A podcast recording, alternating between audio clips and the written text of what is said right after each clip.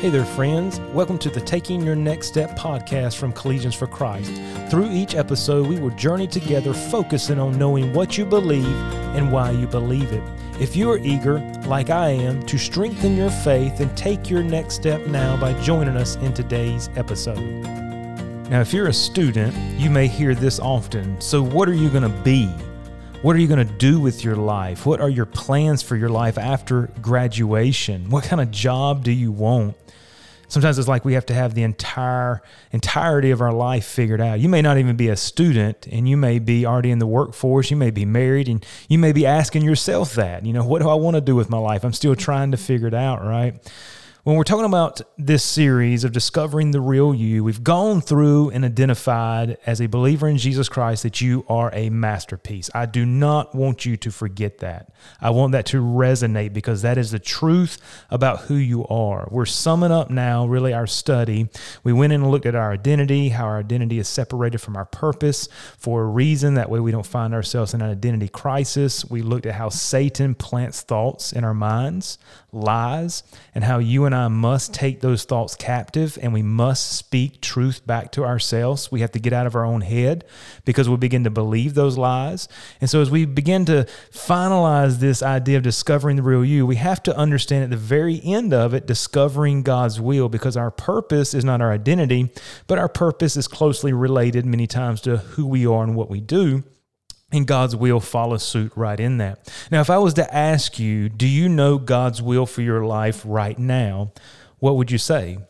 I know many times I may ask a question like that in a Bible study setting or in a service and ask people to acknowledge by raising their hand. And many times, most of the time, a fraction of the people will raise their hand and say that they know God's will for their life. And that may be you. You may say, yes, I know God's will. That's great.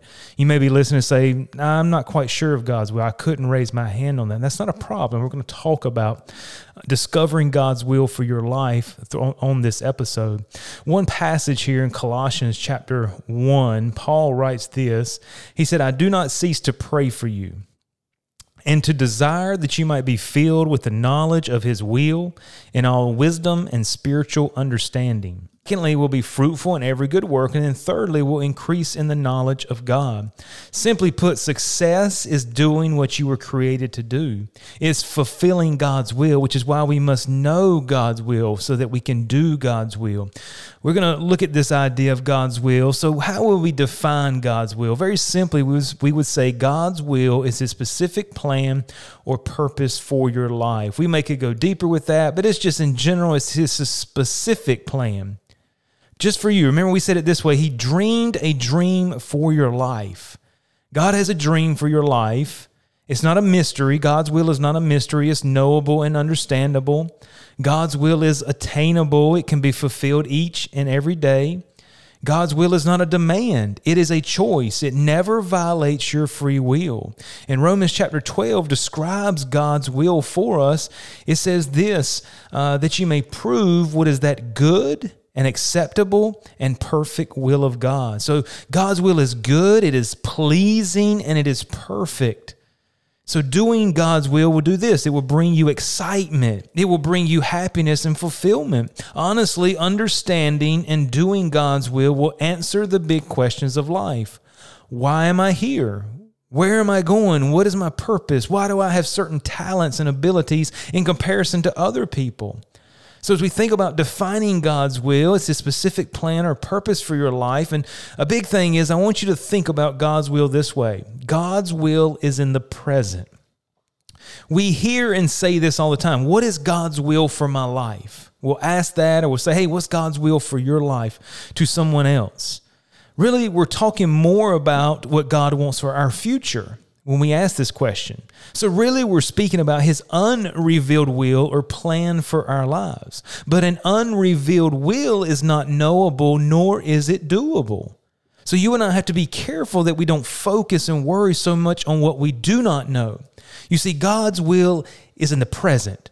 It's all about today. God has revealed his will to you. Now, there may be more that comes in the future, but you can't do what you don't know. And that's why we have to focus on God's will for today. He's revealed his will, and he's already told us what he wants us to do throughout Scripture. You can go to Scripture and see that you're not supposed to steal, that you are, God's will is for you to pray. God's will is for you to share the gospel with other people, for you to use your talents and abilities for Him, to love God. That is God's will. To love others as yourself. That is God's will. And we could go all the way through Scripture and look at all these different aspects of what we know we are to do. Now, if God directed you to go to the college that you're attending, or God directed you to go to the vocation that you're in, and you prayed about it and you felt God was directing you there, then if you're a student, then God's will is for you to be there, to give your best in your classes and to love others as yourself, to share the gospel within the area that God has given you. That is God's will for your life. Now, there may be some other specifics and some other generalities to God's will, but if you've prayed and you're sitting there as a freshman, whether high school or college, and that's what God's will is for you, then that's what you need to give your 100% to. If you prayed and God has you in the vocation where you're at, and you know God has put you there, then guess what? God's will for your life is for you to give your life, your all, to that vocation. If God's placed you in a family, if He's given you the role of a husband or wife, then God's will for your life is to do what? Is to give 100% to that role. Stop thinking of God's will as some big future event. God's will is knowable and doable today, and we would say you're never more in the center of God's will than being obedient in what He has for you today. And we'll say success. We all want to be successful, I believe. If I asked you, do you want to be successful? You would say, yes, I do. I desire to be successful. I desire to accomplish what God has for me. You see, success is doing what you were created to do. Success is simply fulfilling God's will for your life, and you can only do what you know today. So stop worrying about what you don't know that's way off in the future. And then I would say this about God's will. God's will is always unfolding. God does not give it all to us at one time, thankfully. You know, I'm taking classes for a master's degree right now, and some of those classes will have a short syllabus, just a couple pages long. Some of them will maybe be a page, but there's a few of them that have been 20 to 25 pages long. Can I say that's overwhelming? It's like, oh my word, what is this class going to be like? Am I going to be able to handle it? It's almost too much requirements and too much information at one time. And see, God's will is always unfolding. It's not like the syllabus where you understand everything that's required, everything set out for you, and you just have to follow through and do it. You see, God will unfold His will as you and I are ready. But the important part of understanding that is we have to be obedient to what we know now. And as God desires, He will unfold more of His will for our lives. Why on earth would I, as a father, give more responsibility to my 16-year-old son who's being disobedient to the responsibility I've already given him? Why on earth would your heavenly Father, God, reveal more of His will to you and me if we're both being disobedient to what He's already revealed? That would make no sense. And sometimes we think of God's will like this, almost like it's a mystery. That's why I said that at the beginning. It's not a mystery. When we traveled a lot and going down the interstate, you get to certain places, especially if you go through Tennessee, close to Pigeon Forge, Gatlinburg area, you'll see a lot of those signs that are electronic, and they'll flash different advertisements. And they'll be up there for maybe 10 seconds. Another one will flash, another one. They're making a big bang for their bucks, what they're doing. But saying that, sometimes we think God's will is going to be like that. We're going to be driving along through life, and all of a sudden it's going to flash on the screen for those 10 seconds. And if we don't see it and read it and grab it, because, you know, sometimes you're driving by when it changes and you barely can see what's up there, that if we don't see it and grab it, it's gone forever. You see, that's not the character of God. God has dreamed a dream for your life because He created you as a masterpiece, and He wants you to know and do His will. And if He wants you to know and do His will, then He's going to reveal His will to you. God is not going to try to hide His will from us. He loves you, and He desires to guide you into His will for your life. So we can understand maybe what God's will is, but how can we discover God's will? Well, Romans chapter 12 tells us two things that need to happen. It says there in verse number 1, I beseech you, therefore, brethren, by the mercies of God, that you present your bodies a living sacrifice. And as you do that, it says it's wholly acceptable unto God, which is your reasonable service. There needs to be a surrender of your will. He says here is a living sacrifice. A sacrifice is something that is killed. That's what I think about. It's dead. But a sacrifice is something that's set apart for and completely given over to God. And so there has to be a surrender of your will to the will of God. There has to be a time in your life when you have acknowledged and surrendered your will over to what God wants. Did you know Jesus even battled with this? And can I say surrendering your will is not easy, because you have things that you want to do. You have places that you want to go. You have dreams you want to see accomplished. You have goals you want to see accomplished. And there's nothing wrong with that. I have the same. But sometimes we think if we're going to submit to God's will and follow God's will, then I'm not going to be able to do all the things that I want to do. And sometimes we fail to realize that many of those things that are already in our heart came from somewhere, and typically it's God who puts them there. But Jesus was in the Garden of Gethsemane the night before he's going to be crucified. He's praying, he's sweating drops of blood, as Scripture says. And he said, "Lord, if there be some other way, let this cup pass from me." Meaning, God, if there's another way that you could allow salvation besides me dying on this cross, could you please allow that to happen? But then Jesus said this, "Not my will be done, but thine will." Not my will, but thine be done. He said, God, I wish there was another way, if there could be, but regardless, I'm saying what your will is, I'm submitting. I am surrendering my will to your will. And this surrendering that happens leads to you and I discerning what God's will is. It says this, he says, look, present your bodies a living sacrifice. And it goes down that, so if you do this, this will happen, that you may prove or discern what is that good and acceptable and perfect will of God. Do you want to discover God's will? In this passage, it says you need to surrender. You need to present your bodies a living sacrifice. You need to surrender your will to Him. And so surrendering gives you the ability to discover God's will and God's plan for your life. Without the surrender, there can be no discovering. But if you surrender, you can discover. And I would say this, just through understanding, through life, God uses 5 elements to reveal His will in our lives. He uses, number 1, His Word. Secondly, prayer. Thirdly, circumstances in our lives, open doors, closed doors. Fourthly, other people. And number 5 is peace. God will use these. It may not be all of them. It may be some of them. It may be one of them.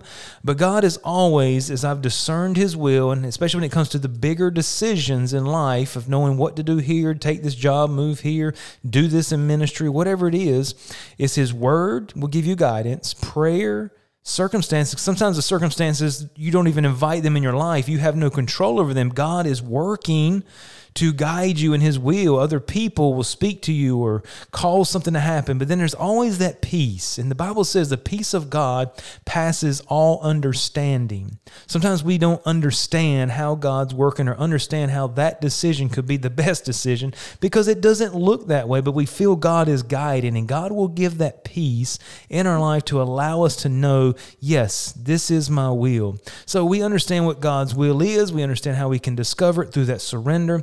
And then what about doing God's will? Let me just give you a few thoughts as we sum this up here in our last few moments. You can only do what you know. You can only do what you know of God's will. And this is God's will for today. You should be able to know and discover what God's will is for today. And then I would say this, in searching for God's will in the future, don't miss what He has for today. You see, I'm emphasizing God's will is in the present because I see too many people concerned about the future and missing what God has for them today. You see, God has already revealed His will. The question is, are we being obedient to that? And then thirdly here, as we think about doing God's will, the bigger things, which is what you're looking for, what I'm looking for in God's will, come in obedience in the mundane, ordinary days. So those bigger things, the next step, the billboard flash, come in obedience in the mundane, those boring, ordinary days. Think about it. Moses watched sheep for 40 years. Wow, what a boring job out in the desert, taking care of sheep, making sure they're fed, making sure no other animal's going to hurt them. And in that job, God did what? All of a sudden, on an ordinary day, God appeared to him in the burning bush, and God revealed the next step of Moses' life. Really, that burning bush moment changed Moses' life. Then Nehemiah, think about him. He worked a regular 9-to-5 job as the king's cupbearer. He's there doing his job day in, day out, and his brother comes and pays him a visit and tells him about the walls of Jerusalem are torn down and there's great destruction there. And God burdens his heart by what he heard, and God called him to go back to Jerusalem and rebuild the walls. David, as a young man, a teenager, was simply obeying his father by taking food to his brothers. And as he goes there, just being obedient to dad, doing something boring, delivering food to his brothers, he discovered Goliath. And he knew right then and there that God would have him to fight the giant. And as he fought the giant, God delivered Israel tremendously and would crown David as king. David's life was changed, and God revealed more of his will there on a trip to deliver some lunch. But I'll say this just as a word of caution. God has a will for you, and God's will is perfect. But understand this, if God has a will, then Satan has a will for you as well. Satan has a desire for you to go on a path that is opposite or very close to God's path, but not God's path. And we have to be aware of that. And that's why we have to surrender our will to God, to discover His will. That's why we have to pay attention to His word, to people, circumstances, peace, and prayer to discover His will. Just like God has a mate for you, Satan has a mate for you. And so we have to be mindful of that. But can I say this? I asked you a question at the very beginning. Do you know God's will for your life right now? I don't know how you would answer. I can't see you, right? Because we're doing this through a podcast. But if you couldn't answer that question, can I say this? God has revealed His will to you. And I think sometimes we just need to be mindful and kind of stop and go, okay, yes, this is what God has revealed to me.